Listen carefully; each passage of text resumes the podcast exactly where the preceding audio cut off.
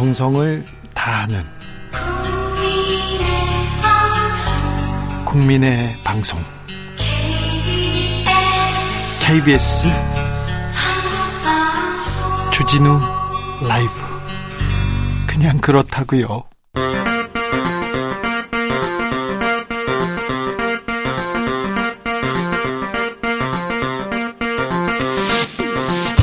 주진우 라이브.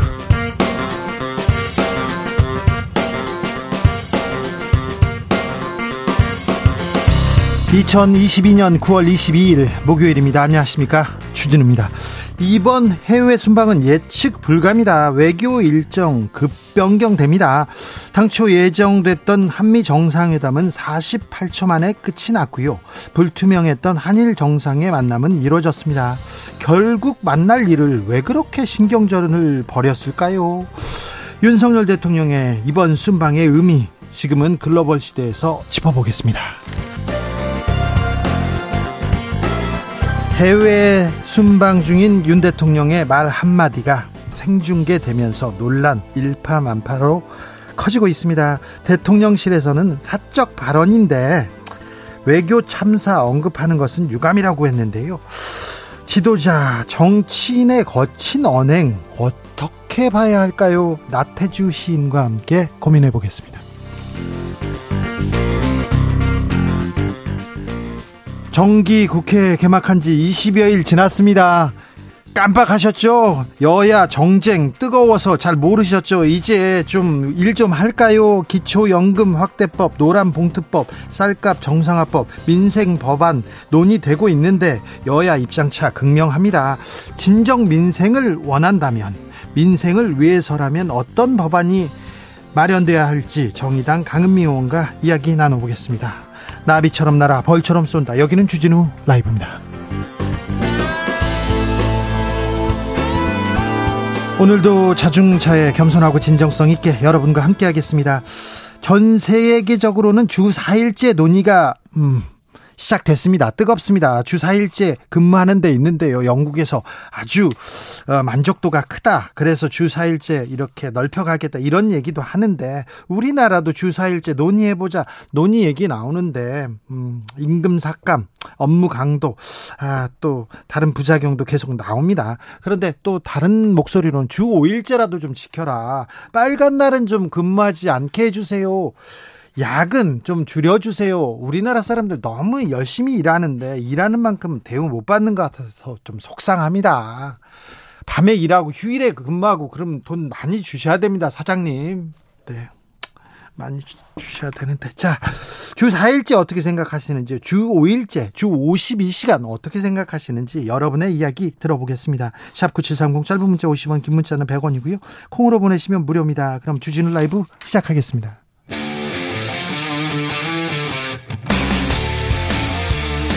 탐사보도 외길 인생 20년. 주 기자가 제일 싫어하는 것은?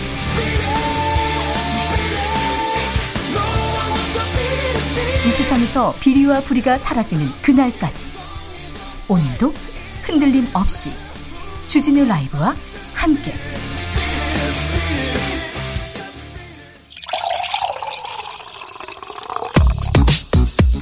진짜 중요한 뉴스만 쭉 뽑아냈습니다. 주스 정상근 기자, 어서 오세요. 네, 안녕하십니까. 미국이 금리를 크게 올렸습니다. 네, 미국 연방준비제도가 기준금리를 0.75%포인트 인상했습니다. 네, 이 세 번 연속 자이언트 스텝인데요. 이에 따라 2.25에서 2.5%였던 미국 기준금리는 3에서 3.25%로 올랐고요. 이는 2008년 1월 이후 14년 만에 가장 높은 수준입니다. 우리도 그러면 또 따라 올리는데요. 한국은행 빅스텝 시사했습니다. 네, 이창용 한국은행 총재는 오늘 기준금리 0.25%포인트 인상의 전제 조건이 많이 바뀌었다라는 말을 했습니다. 빅스텝 가능성을 시사했는데요. 네, 이창용 총재는 지난 수개월간 그 미국 연방준비제도의 최종금리가 사전예고 지침의 전제 조건이었다라고 말했습니다. 외환시장 출렁이었습니다. 네, 오늘 원달러 환율 13년 6개월 만에 처음으로 1,400원 선을 마감으로 넘어섰습니다. 네, 오늘 서울 외환시장에서 거래된 원달러 환율은 전 거래일보다 15원 50전 오른 달러당 1,409원 70전에 거래를 마쳤습니다. 1,400원 계속 거기서 저지하고 꼭 막고 있었는데 이제 훌쩍 넘어가 버렸습니다. 코스피도 출렁입니다. 네, 오늘 코스피 지수는 전 거래일보다 14.9포인트 내린 2332.31에 장을 마치며 이틀 연속 하락했습니다. 네. 외국인과 기관이 매도를 이어갔고요. 개인이 순매수하며 지수를 방어했습니다. 미국에서 금리 올립니다. 물가 잡기 위해서라고 합니다. 그런데 미국에서 금리를 올리면 우리도 따라 금리를 올리는데 미국 금리 올리면 우리 물가는 또 오릅니다. 원자재값 상승하지 않느냐, 기름값 올랐지 않느냐 그러면서 달러가 올랐으니까 들어오는 가격 높아졌다. 우리 물가도 오릅니다. 아, 우리 물가는 어떻게 하실 건지, 이 고금리, 고환율 시대 우리 민생은 어떻게 챙기실지 이런 부분에 대해서 좀 싸우셔야 됩니다. 이런 부분은 여야가 민생을 위해서 내가 더 잘하겠다 막 싸워주세요. 좀 싸워줘야 되는데 다른 데서 싸우고 있습니다. 뭐 하시는지 좀 건투를 빌겠습니다. 민생을 잡기 위해서 이렇게 싸우면은 이준석 그리고 뭐 다른 뭐 정치권에서 싸우는 거 말고 민생을 잡기 위해서 싸우면은요, 국민들이 응원합니다. 응원해요. 윤석열 대통령의 말이 큰 파문 낳고 있습니다. 네, 미국 뉴욕을 방문 중인 윤석열 대통령이 막말을 하는 모습이 MBC 카메라에 포착돼 큰 논란이 일고 있습니다. 현지 시간으로 21일 미국 뉴욕에서 조 바이든 미국 대통령 주최로 열린 회의에 참석을 한 뒤 현장을 빠져나가면서 비속어를 사용했습니다. 3089님이 살다 이런 뉴스를 접하네요. 순방 내내 아이고 말을 잊지 못할 만큼 참담합니다. 얘기하는데 이 지도자의 언어에 대해서 그리고 어떤 일이 있었는지는 저희가 자세히 잠시 후에 얘기하겠습니다. 그런데 한미 정상회담 48초에 그쳤어요? 네, 대통령실은 이번 미국 순방 중 윤석열 대통령이 바이든 미국 대통령과 정상회담을 할 것이다 라고 발표했었는데요. 하지만 두 정상의 만남은 잠깐의 환담에 그쳤습니다. 뉴욕 시내에서 열렸던 회의가 있었는데요. 네. 이 바이든 대통령이 주최한 행사였는데 윤석열 대통령이 막판에 초청되면서 48초간 짧게 인사를 나누었습니다. 막판에 초청되면서 짧게 인사 나눴습니다. 인사를 나누고 나오는 길에 하던 얘기죠, 오늘. 네, 맞습니다. 네, 기시다 후미오 일본 총리 만난다 안 만난다 말이 많았는데요. 결국 윤석열 대통령과 만났습니다. 네, 한일 정상회담이 열렸는데요. 2019년 이후 2년 9개월여 만에 처음입니다. 하지만 이 만난 시간이 30분이었습니다. 네, 30분이라도 만났으니까. 근데 왜 만날 일을 그렇게 신경전을 벌였는지 잠시 후에 저희가 지글씨에서 자세히 분석합니다. 주진우 라이브 국제뉴스가 가장 강하기도 합니다. 그러니까 주목하셔도 됩니다. 기대하셔도 됩니다. 대통령실 인력이 줄었어요. 그런데 예산은 오히려 더 늘었다는 보도 있더라고요. 네, JTBC는 어제 대통령실의 인력이 줄은 반면 예산이 늘었다라고 보도했습니다. 윤석열 정부는 대통령실 인원을 줄여서 업무 효율을 높이겠다라고 밝혔고 직원 수를 100여 명 줄였는데요. 하지만 내년도 예산안을 살펴본 결과 대통령 비서실은 지난해보다 71억 원 더 늘었고 경호처는 200억 원 정도가 더 늘었습니다. 그런데 인력도 줄었는데 돈이 많이 든다. 또 이거 인건비 말고 다른 돈도 더 들 텐데 청와대 미술전시 예산도 논란이 좀 됩니다. 네, 정부는 시민들에게 개방한 청와대에서 미술전시를 열겠다며 48억 원을 배정했는데요. 네. 실내 전시 2번에 30억 원, 야외 전시 2번에 18억 원을 배정했습니다. 하지만 국립중앙박물관의 경우 실내 전시 한 번에 3억 원대를 쓰고요. 덕수궁 미술관은 야외 전시 한 번에 1억 5천만 원을 써서 이거 너무 지나치게 많이 잡은 건 아니냐라는 비판이 제기됐습니다. 대통령실 뭐라고 합니까? 대통령실 대변인의 입장문을 통해서 윤석열 정부는 대통령실 예산안에서 인건비를 증액 편성한 바 없다라고 반박했습니다. 네. 늘어난 14억 원 중 12억 원은 호봉 승급액을 반영한 금액이다라고 했고요. 2억 원은 5급 이하 모든 공무원에 적용되는 처우개선 상승분이라고 말했습니다. 네, 청와대에서 용산 대통령실로 이전합니다. 이전하면서 아무래도 이사 가는데 예산이 더 많이 들 수도 있어요. 근데 정확하게 좀 설명을 하고 넘어가야 됩니다. 가다가 여기서 10억 더 들었네, 저기서 몇 억 더 들었네 이러면서 계속 대통령실에 부담이 되는 거예요. 그러니 전체적으로 자, 이사를 하려고 했는데 400 몇 억으로는 좀 부족하더라, 이만큼 들겠습니다, 어찌 잘 해보겠습니다, 이런 좀 설명을 국민한테 이해를 구하고 넘어가면 국민들이 이해해 줄 거리요? 지금은 건물 하나 짓는데도 몇백억인데 그런 얘기들 국민들도 알아요. 근데 이렇게 자꾸 여기서 조금씩 증액됐다, 더 나온다, 논란이 된다, 이런 게 조금 국민들한테는 조금 이게 뭐예요? 이렇게 생각하는 겁니다. 네. 국민의힘 정찬민 의원 징역 7년형 선고 받았습니다. 네, 용인시장으로 재직하던 시절 부동산 개발업체에 인허가 편의를 제공하고 제3자를 통해 3억 원 상당의 뇌물을 수수한 혐의로 기소된 국민의힘 정찬민 의원이 1심에서 의원직 상실형인 징역형을 선고받고 법정 구속이 됐습니다. 네. 수원지법은 정찬민 의원에게 징역 7년, 벌금 5억 원을 선고했습니다. 국민의힘 정찬민 의원은 중앙일보 기자 출신입니다. 기자 출신인데 시장으로 이렇게 변신했다가 감옥 가셨습니다. 낙동강 녹주에 있는 독성물질이 이렇게 주택가까지 이렇게 나온다면서요? 네, 낙동강 주변 공원, 주택가 등지의 공기에서 발암성 물질인 녹조독소가 검출된 것으로 알려졌습니다. 그동안 낙동강물이나 이 물로 재배한 농작물 등에서 녹조 독소가 검출된 적은 있으나 공기를 통해 퍼진 사실이 확인된 건 이번이 처음입니다. 네, 푸틴 러시아 대통령이 러시아에 총동원령 내렸습니다. 네, 러시아와 우크라이나 군사적 충돌이 새로운 국면으로 접어들고 있는데요. 어제 푸틴 러시아 대통령이 예비역 30만 명을 군에 동원한다라고 발표했습니다. 러시아의 동원령은 소련 시절인 제2차 세계대전 뒤에 처음 있는 일입니다.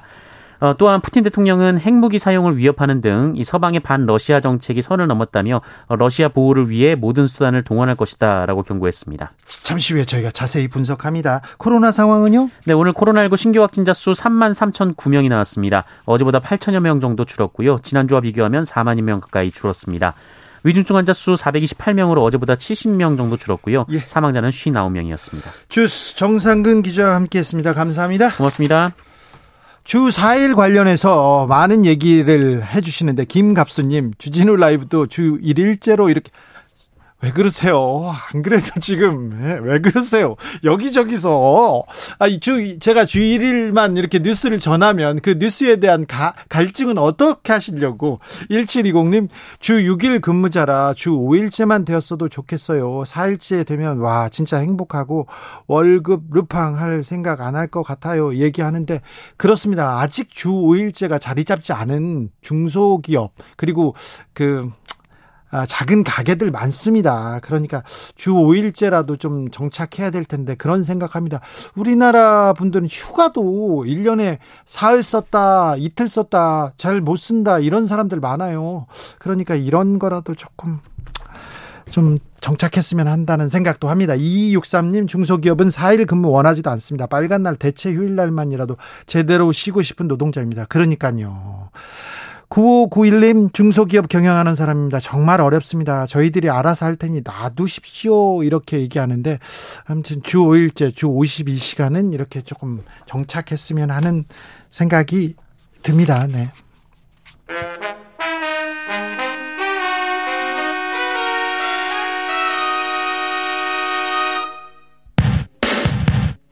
주진우 라이브 돌발 퀴즈.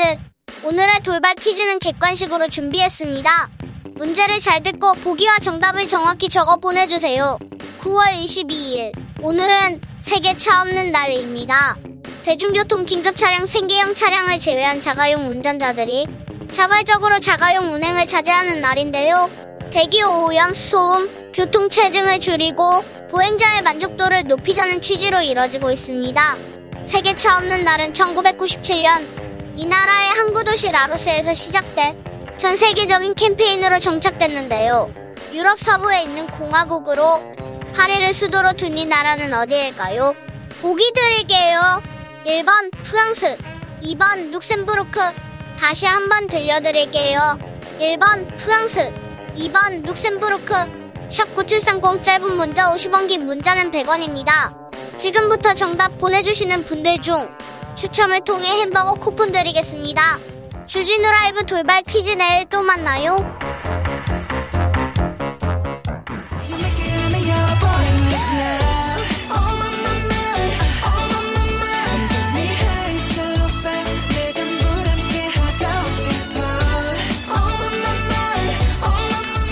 요즘 세상이 각박해서 그런지 사람들의 언어 너무 거칩니다.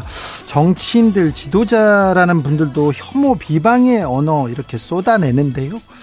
오늘 대통령도 어떤 말을 했는데, 자, 언어란 뭔지, 언어의 품격에 대해서 나태주 시인과 한번 생각해보는 시간 갖겠습니다.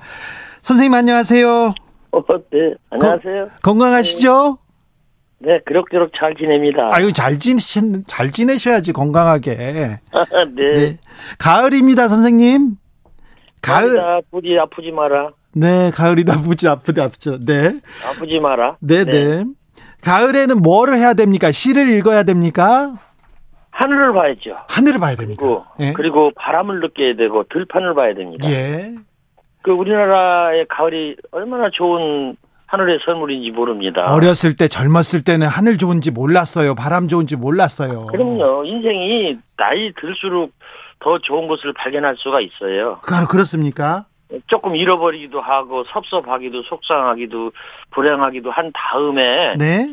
그 다음에 이제 되찾았을 때 너무너무 아름답고 빛나고 감사하고 그런 인생을 우리가 찾거든요. 한국의 자연도 네. 이 가을도 마찬가지라고 생각합니다. 네. 자, 50년 가까이 이렇게 아름다운 것들 찾아서 아름다운 말로 시로 이렇게 만들어 주셨는데요. 네. 그 선생님이 보시기에 이제 한국, 대한민국은 지금 어떻게 변하고 있습니까? 우리 한국은 네. 엄청나게 잘 살고 있고요. 예. 엄청나게 발전할 수 있고 어떤 그 동력이 풍부한 나라인데 네. 문제는 사람들이 예. 자기가 예쁘지 않다고 생각하고 사랑받지 않고 있다고 생각하는 것이 문제입니다. 예. 만족이 좀 부족하고요. 예. 너무 빠르고요. 너무 상대적 비교가 너무 많고 그래서 네. 사람들이 좀 마음속으로 불편한데 그러지 말고 네. 나는 괜찮다. 나는 지금 충분하다. 이렇게 만족하는 마음을 이 가을에 좀 느꼈으면 좋겠습니다. 그러니까요. 알겠습니다. 네. 가을이니까 선생님 시 한 편 읽겠습니다. 제가. 아, 그러실래요? 네. 네, 감사합니다. 네. 아, 바람 부는 날 읽겠습니다. 아. 너는 내가 보고 싶지도 않니? 구름 위에 적는다. 나는 너무 네가 보고 싶단다. 바람 네. 위에 띄운다. 아, 좋습니다. 아, 네. 그게 우리가 이제 마음을 좀 열어놓고 네. 조금 이렇게 편안하게 생각하고 할 때 예. 그러면 바람 위에 내 마음을 띄울 수 있는 그런 여유가 생겨요. 네. 그래서 이 가을에는 모두 다들 좀 용서하고 예. 좀 미움을 내려놓고 갈등을 좀 조금 뒤로 하고 네. 이만하면 좋았다. 태풍 지나서 코로나 지나서 네. 이만큼이라도 우리가 누리는 이 가을 햇빛 가을 바람 얼마나 좋습니까? 예. 근데 선생님. 네. 선생님은 그 사람들이 아름다운 면만 이렇게 보셨어요? 다른 사람 안 보이고 그런 데서 막 욕하고 뭐 그런 비속어 쓰고 그런 적은 없으시죠? 선생님은 없으시죠? 안 쓰려고 노력을 합니다. 그게 그 왜 그러냐면요. 네. 평소 때의 노력이 필요해요. 노력이요? 예. 그래서 평소 때 그 누군가가 보지 않아도 예. 그 사람을 좋게 예. 감사하게 아름답게 이렇게 말하고 생각하고 그럴 필요가 있습니다. 네. 아니 선생님은 그런 적 있냐고요. 선생님은 저는 안 하려고 노력을 했어요. 아, 했어요? 예, 안 하려고 노력을 해서 네. 비교적 안 했을 거라고 생각합니다. 아, 뭐 다른 선생님들 얘기하고 그런 그 얘기도 저한테 하셨으면서 알겠어요? 네, 넘어가. 아, 뒷담화 하지요. 그러니까 그 선생님도 해요. 아, 걸렸다. 네. 그런데 예. 비교적 그래도 너무 흠하게는 하지 말아야 된다. 알겠습니다. 근데 평소에 이렇게 뒷담화도 하고 뭐 욕설을 섞어 쓰는 그런 사람들 있지 않습니까? 그런 사람들은 생활 습관이 잘못돼서 그래요. 그래요? 네. 생활 습관이 예. 평소 때 하던 대로 해서 그렇습니다. 네. 그러니까 평소 때 예. 늘 그 자기 생활, 자기 삶을 거룩하게 예? 까지는 못해도 깨끗하게 아름답게 편안하게 예? 그리고 늘 타인 배려의 마음으로 살아야 돼요. 아, 그렇습니까?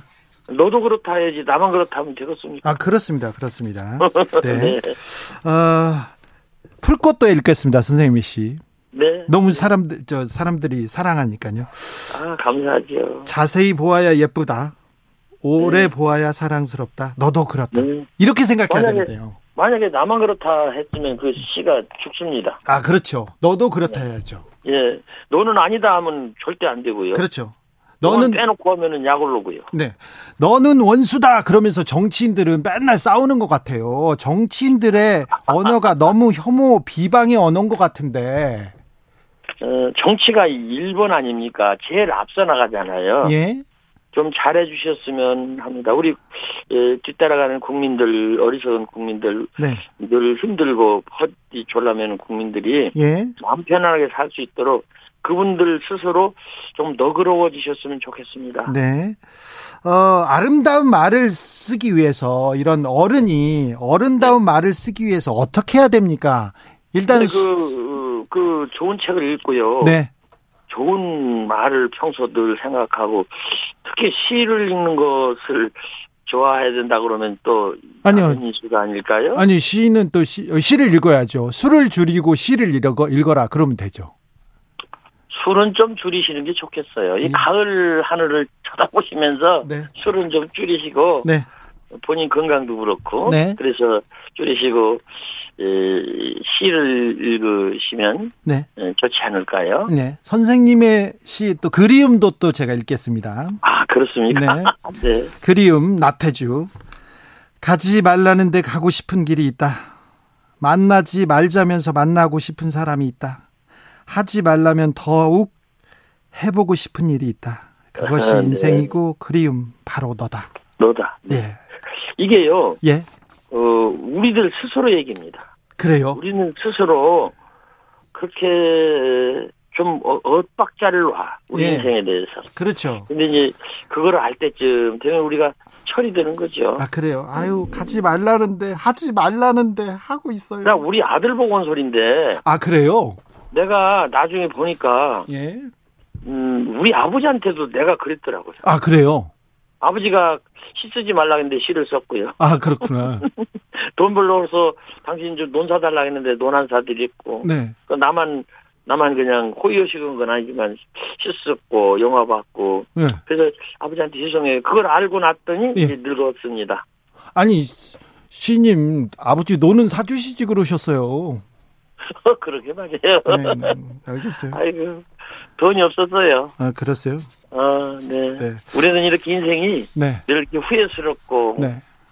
나중에 지나면은 아쉽고 네. 그렇습니다. 저는 이제 50 됐는데요. 아직도 아버지가 논을 안 사준다고 불만이 많습니다. 큰일 나셨네. 네. 그래도 네. 제일 중요한 건 이렇다고 생각합니다. 네. 효도의 끝은 입신양명이라고 하였으니 자기가 자기를 드날리고 자기 네. 삶을 잘 살아서 아버지가 걱정하지 않게 하면 네. 논사들인 것보다도 더 큰 효도라고 생각합니다. 네네. 저도 그렇게 생각해요. 저는 저희 아버지는 감옥 안 가고 사람 구실하고 산다. 그걸로 만족하세요. 그래서 저는 효도의 끝이라고 생각합니다. 감옥은 안 가야죠. 아, 감옥 안 가야죠. 네. 나도 그 감옥에 가끔 가는데 이야기하러 갑니다. 아, 네네. 아, 놀리지 마세요. 네네. 진짜 이야기하러 갔다 와도 네. 섬뜩해요. 네. 네. 그래서 우리 그렇게 좀 잘 살도록 노력을 해야 되겠습니다. 네.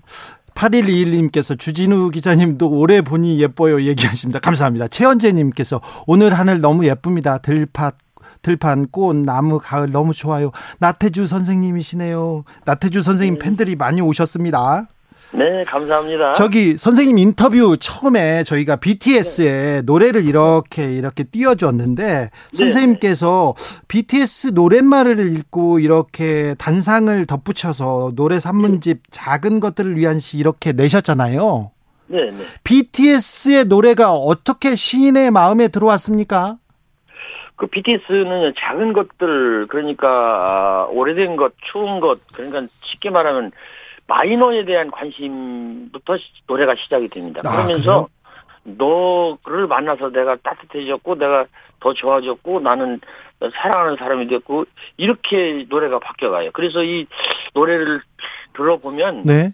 또 노랫말을 읽어보면 네. 점점 마음에 불이 켜지는 것 같고 네.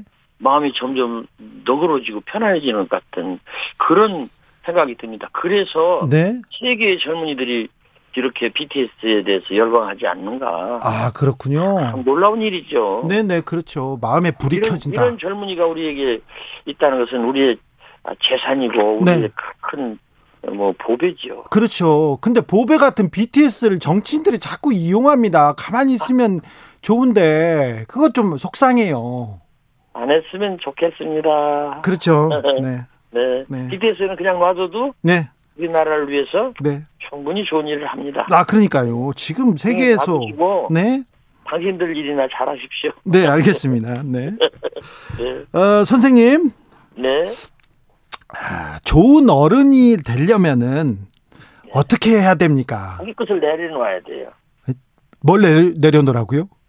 돈도 내려놓고 권위도 내려놓고 지식도 내려놓고. 아니 선생님 저는 가진 게 별로 없어요. 뭐 없는데 내려놓으라고 하세요. 아, 그래도 나이도 좀 내려놓고. 예, 나이는 내려놨습니다. 나이 내려놓으시라고. 예. 그래서 내가 예.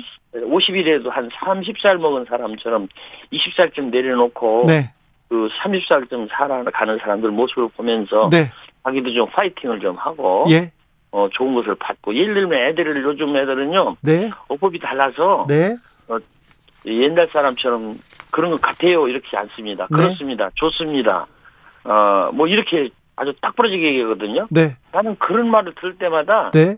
감동을 받아요. 아, 그래요? 좋아요. 이렇게 얘기해요. 네. 맞아요. 이렇게 말을 해요. 그럴 때마다 내가 가슴이 심장이 팍팍 뛰는 것 같은 느낌이 들어요. 네. 그럴 때마다 네. 나는 나이를 내려놓는다고 생각합니다. 알겠습니다. 젊은 사람들 걱정할 게 없군요. 우리 젊은이들은요. 네. 옛날 젊은이들보다도 훨씬 더 건전하고 예. 훨씬 더 세상을 잘 살려고 노력하고 예. 그렇게 하는데 의외로 이 화려한 환경 속에서 더욱더 우리 젊은이들이 빈곤감을 느끼는 것 같아서 네. 마음이 안타깝습니다. 알겠습니다. 네, 선생님 저는 나이는 내려놨는데 17으로 내려놔가지고 너무 많이 내려놓은 것 같아요. 이거는 어떻게? 네, 괜찮아요? 귀엽죠. 그럼요. 아, 네. 이 시인이 된다는 거는요. 네. 철이 안 든다는 것입니다. 네. 철이 들으면요 네. 따지고 돈 계산하고 예. 남 비호하고 예. 남 이렇게 밟으려고 그러고 앞서려고. 그런데 네. 이 철이 안 든 사람은 네. 그냥 좋은 거예요. 아, 그래요? 작은 것에 감사하고 네. 작은 그 말에 대해서도 기쁨이 오고 그러면 좋지 않습니까? 그래서 네. 우리가 지금 이 가을이 오긴 왔는데 너무 분별력을 갖고 네. 너무 따지고 너무 앞서려고 그러고 너무 눈치 보고 네. 경쟁하고 이기려고 이러지 말고 네. 좀 내려놓고 네.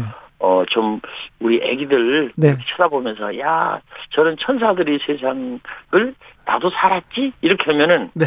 훨씬 자기에게 구원이 있을 것이라고 생각합니다. 알겠습니다. 선생님, 말씀 감사합니다. 네, 감사합니다. 서울 오시면 한번 또 들리세요. 네, 뵙고 싶습니다. 네, 감사합니다. 건강하셔야 됩니다. 감사합니다. 네네. 지금까지 나태주 시인이었습니다. 교통 상황 알아볼까요? 오수미 씨.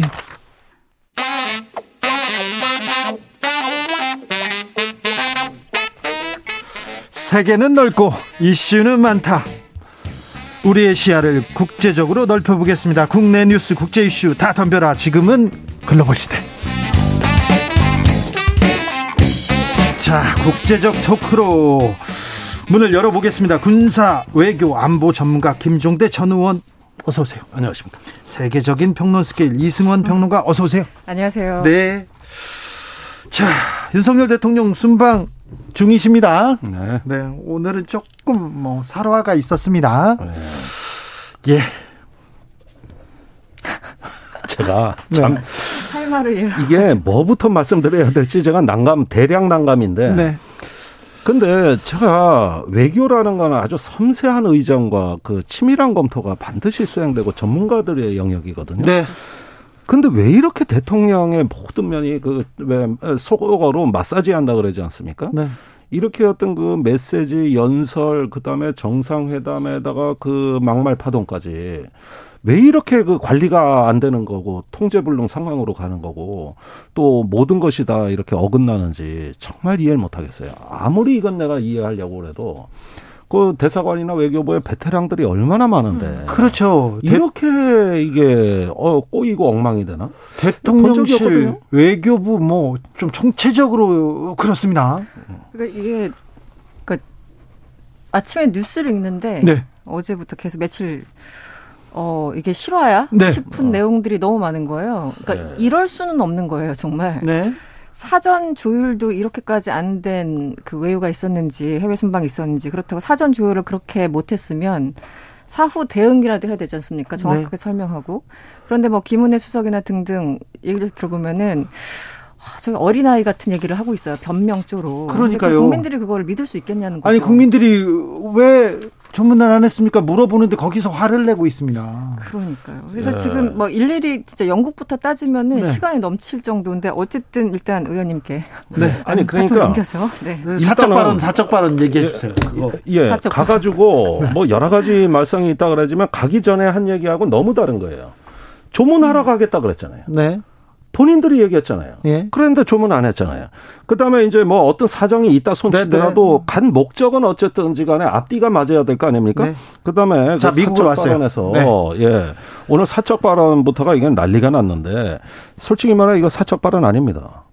아니 공식 행사장에서 공식 수행원들하고 거기에 여러 사람 보는 카메라 앞에서 한 말이 어떻게 사적 발언입니까? 그리고 대통령의 발언을 사적이다. 예. 그리고 거기서 사적 발언을 왜 합니까? 이거는 바이든 대통령하고 대화를 한 연장선에서 나온 발언이에요. 48초 대화도 뭐 정확하게 47.5초라 그랬지만. 그런데 이걸 갖다가 바이든 대통령하고 얘기해 보니까 이렇다더라 하는 게 그 문제가 된, 차마 제가 뭐 옮기지 못하겠습니다만. 예, 이 내용입니다. 그래가지고 이걸 사적이라 그러고 이걸 또 보도하는 언론 탓을 하고 있고. 근데 이거는 굉장히 이제 미국 쪽에 주는 충격도 커요. 사실은 이래가지고 외교 참사가 벌어진 예가 과거에도 있었습니다. 주로 네. 장관급들이. 그러니까 한미 관계가 아주 어려웠던 시절이 있었거든요. 근데 이거는 미국의 어떤 정부가 걱정이 아니라 미국의 네티즌들이 많은데 그 시민들이 이런 기사를 캡처해가지고 어떤 저기 그 한국에 대한 반함 캠페인을 한다거나 사과 압박이 들어온다거나 이런 공공외교 영역에서의 문제가 되는 거예요. 정부야 이걸 어떻게 하겠습니까? 아유, 네. 대통령의 발언을 영어로 어떻게 이렇게 번역해가지고 어떤 단어로 지금 퍼질지. 영어로 번역하기도 참 난감한 일이네요. 네. 그런데 아니 우리 뭐 BTS부터 우리 뭐 굴지의 기업들부터 나라의 국격과 GDP와 모든 걸 올려놨는데 우리나라의 외교적인 레벨을 그냥 한꺼번에 무너뜨리는 역할을 지금 대통령이 하고 있는 겁니다. 48초를 만나면서 그전에는 그 브리핑 이제 그 해외 순방하기 전에 브리핑을 했지 않습니까? 한미 정상회담 한다면서요. 정상회담을 한다고 했죠. 네. 이번에 보도자료 자체도 대통령실에서 환담 결과라고 하면서 몇 줄을 써냈어요. 예. 그리고 한일 정상회담도 일본 측에서 흔쾌히 동의했다라고 했지 않습니까? 이번에 기시다 총리 그 전에 이제 일본 언론에서 다른 걸 많이 보셨겠지만 네. 찾아가서 거의 뭐 아련했다라는 표현이 언론에 등장할 정도로 왜 이렇게까지 해야 되는지 전 처음부터 끝까지 정말 이해가 안 가는 이런 외교를 전 본 적이 없어요. 제가 20년 동안 외교를 관찰해 왔는데 정말 황당하고 할 말이 없는 그런 순방이었습니다. 지금까지. 대형 참사인데요. 그런데 일단은 김성한 안보실장이나 김태호 안보실 1차장의 책임을 우리가 얘기 안 할 수가 없는 게 이분들의 공통점은 한미일 안보협력에 대해서 거의 신념화되어 있거든요. 예.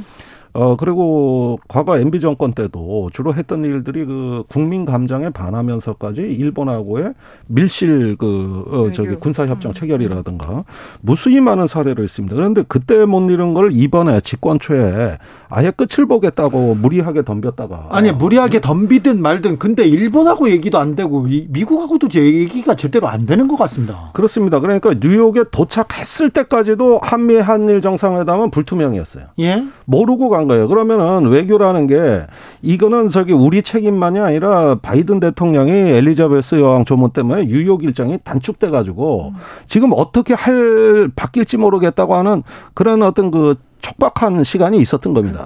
그렇죠. 우리도 마찬가지였어요. 예? 그리고 일본은 저기 태풍 때문에 하루 늦게 와버린 겁니다.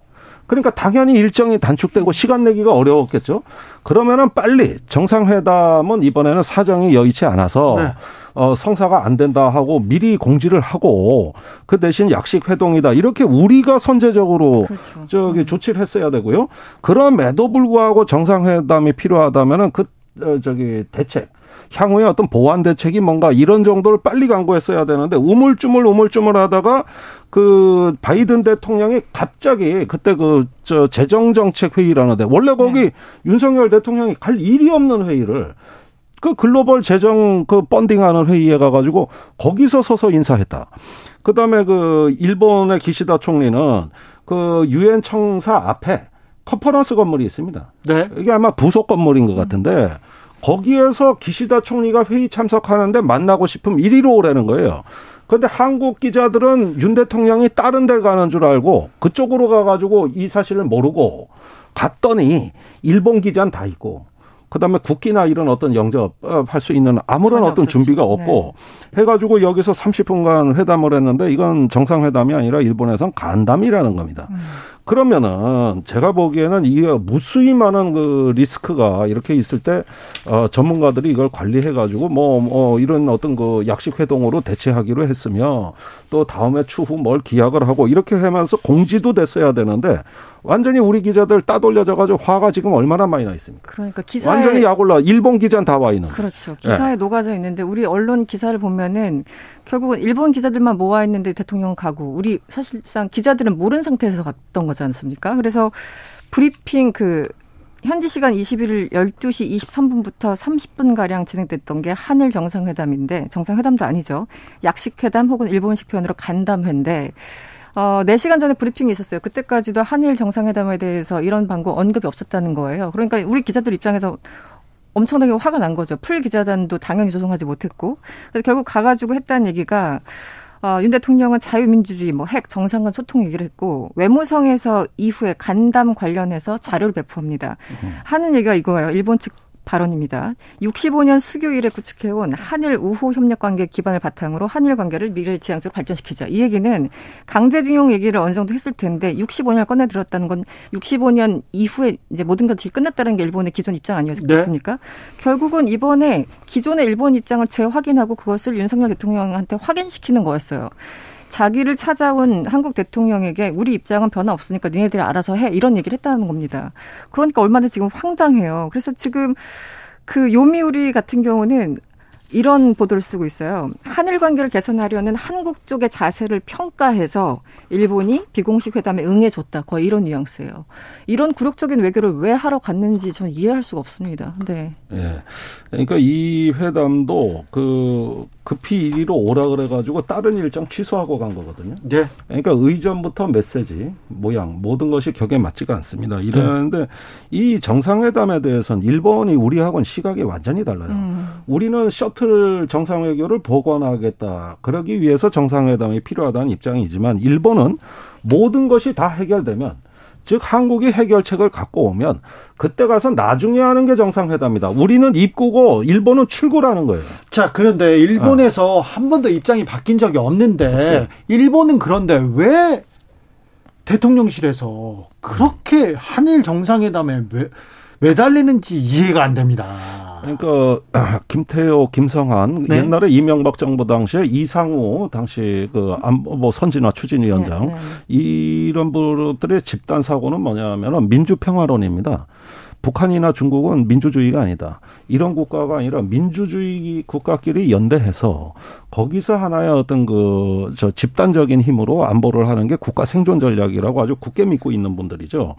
그래가지고 이번에 두 사람의 경우에는 이전에 많은 논문을 통해가지고 그렇죠. 빨리 일본하고 협력해야 북한의 핵에 대한 억지력에 도움이 된다 그랬거든요. 네.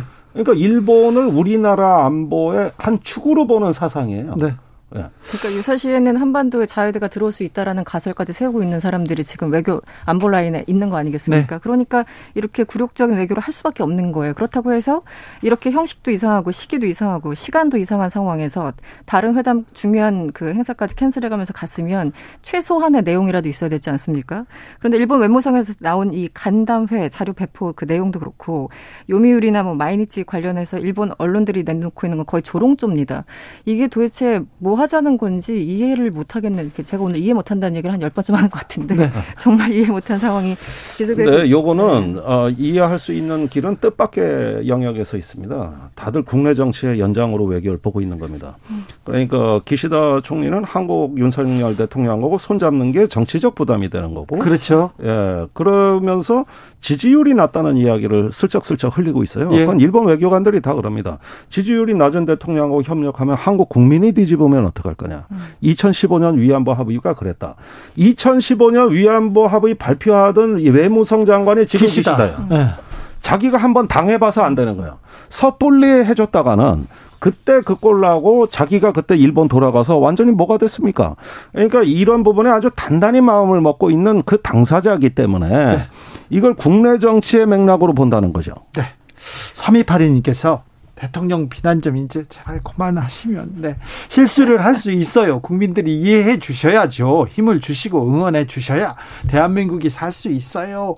그래도 이번 순방에서 그래도 성과나 좀 노력 이런 것도 좀 평가할 만한 부분은 네, 아니 너무 욕하는 게 또 이렇게 듣기가 좀 부담스러우신 분도 있는 것 같습니다. 네, 그럴 수 있어요.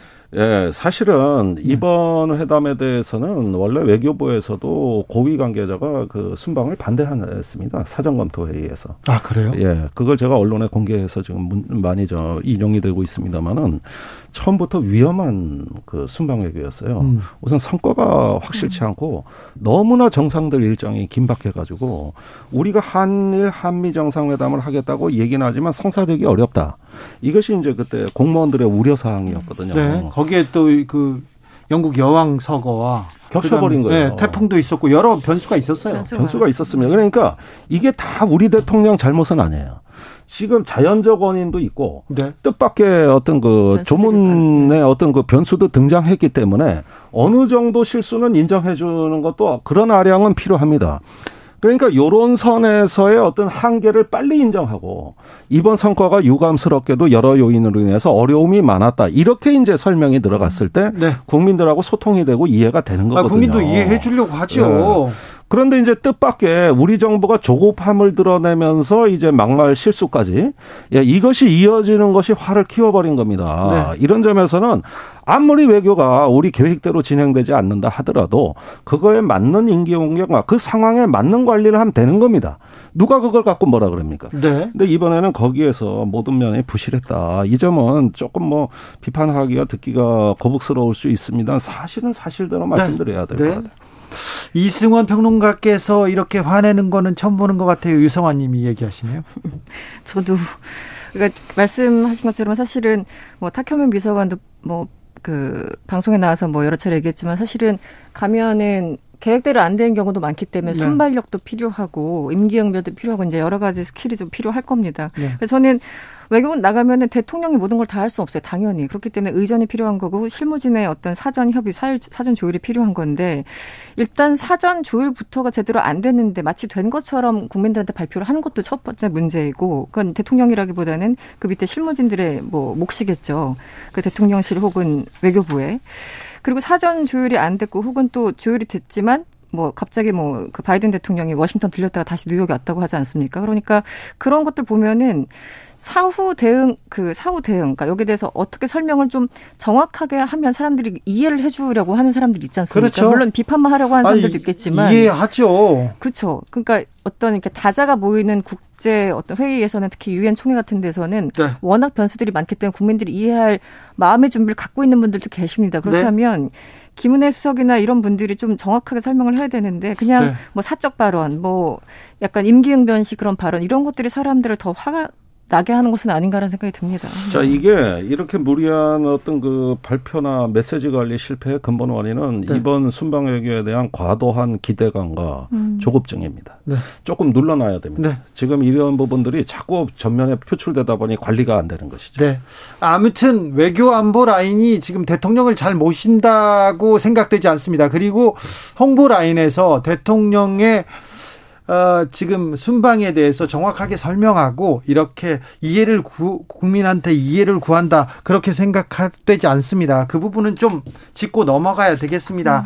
푸틴 러시아 대통령 동원령이요? 강제 30만 명 동원하겠다. 동원령을 발령했습니다. 이게 무슨 의미입니까? 유엔 총회에서도 계속 우크라이나 문제가 계속 화두로 오르던데요. 2차 세계대전 이후에 처음으로 동원령을 내렸다고 그렇다면서요? 하죠. 네, 30만 명이고 이건 뭐 한 10분의 1 정도 수준이라고 하는데 그 여전히 특별 군사 작전을 위해서 동원령을 내린다라는 게 푸틴 현지 시간 21일 TV 연설을 통해서 나왔던 얘기입니다.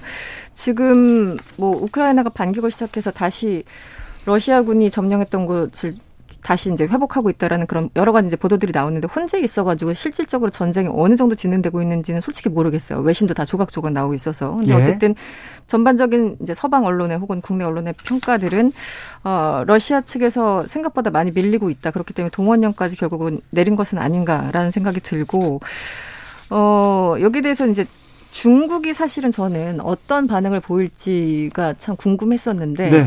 사실은 이게 상하 협력기구라고 지난 15일, 16일 우즈베키스탄에서 있었던 그래서 시진핑과 푸틴이 만났죠. 네, 어떤 얘기를 할 것인가 굉장히 관심사였는데 비공개 자리에서 시진핑이 푸틴을 만나서 의문과 우려를 표했다는 거 아니겠습니까? 네, 전쟁에 대해서. 네, 그래서 시진핑이 의문과 우려를 표했어요. 이거 굉장한 발언인데 이제 이렇게 언론에 나왔었는데 이번에 푸틴이 다시 동원령을 내리니까 중국 외교부가 대화를 통한 휴전을 촉구하고 있습니다. 이 얘기는 중국마저도 이것은 좀 너무 나갔다라고 보고 있는 것 같아요. 네, 터키도 그렇고요. 다 지금 이제 전쟁 그만해라 얘기합니다. 그렇습니다. 그러니까 푸틴은 지금 핵 위협까지 하면서 정말 끝까지 가겠다라는 어떤 그 블러핑일 수도 있겠습니다만 동원령의 핵까지 다시 언급을 하고 있어서 굉장히 좀 고립되고 좌절감을 그 설명하는 것은 아닌가 우회적으로 역으로 그렇게 그 생각이 들고 사실은 다시 한번 핵 공격에 대해서 뭔가 서방의 공격을 빌미로 삼을 수 있는 그런 시기이기 때문에 굉장히 좀 위험하다는 생각도 동시에 듭니다. 네. 자, 이 부분을 조금 이 배경을 정확히 설명을 드리자면은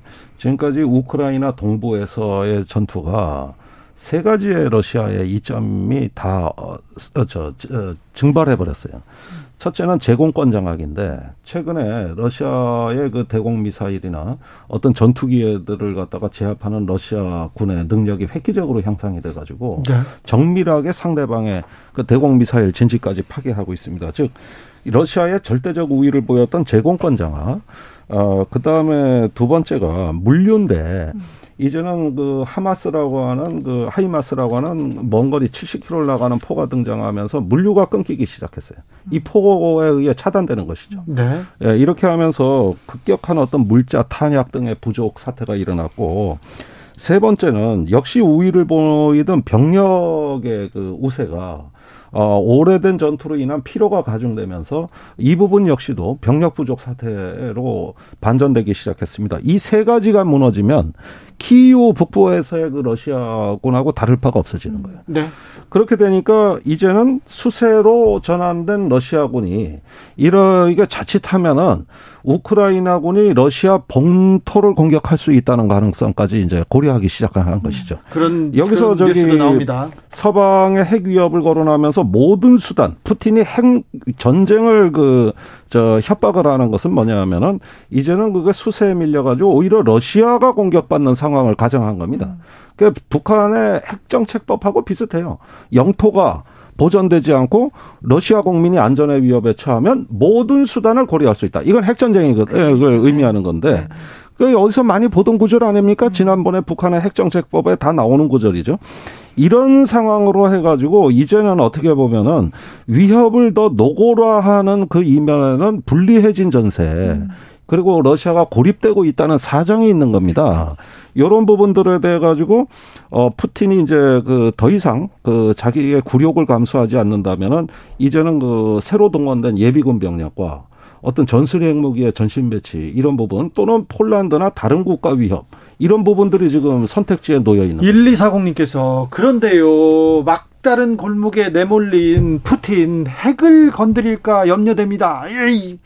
기왕 이렇게 된 게 이럴까 봐요. 지금 워딩이 나왔죠. 푸틴이 이런 얘기를 했어요. 서방이 러시아 지금 핵으로 협박을 하고 있는데 그 핵을 공격하려는 사람들 그 바람이 그들을 향해서 방향을 틀 수도 있다는 것을 알아야 된다. 이런 워딩까지 했어요. 아이고 협박이네요. 협박이죠. 그래서 지금 23일부터 27일 사이에 러시아 그 오른쪽에 있는 그러니까 돈바스 네. 지역에 이제 한 4곳에서 지금 러시아가 점령을 하고 있거나 거의 점령하고 있는 거, 뭐 도네츠크, 루한스크 이런 데 많이 들어보셨을 거예요. 그래서 러시아와 편입하기 위해서 투표 절차를 진행한다는 거 아니겠습니까? 예. 그래서 일단 이 4개 주에서 편입 절차를 밟고 러시아의 영토라고 선언을 한 뒤에 만약에 그 지역에 서방의 어떤 공격이 들어온다면 우크라이나군의 공격이 들어온다면 이것은 자기네들의 영토를 공격한 거라는 논리로 핵을 쓸 수도 있다라는 어떤 시나리오들이 지금 서방 언론 통해서 나오고 있습니다.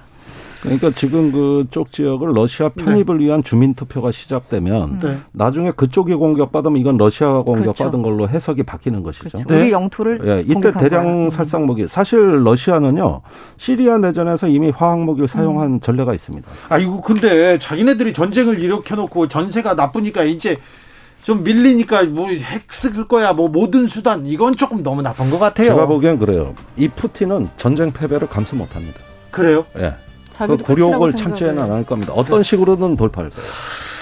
지금은 글로벌 시대 이승원 평론가가 오늘 저희와 지글씨는 마지막입니다. 근데 기회가 되면 또 나와서 또 세계적인 뉴스, 세계 뉴스 전해주십시오. 그동안 너무 즐거웠습니다. 그동안 너무 감사했습니다. 많이 배웠습니다. 네, 김종대 선생님 오늘도 감사하고요. 감사합니다. 이승원 평론가.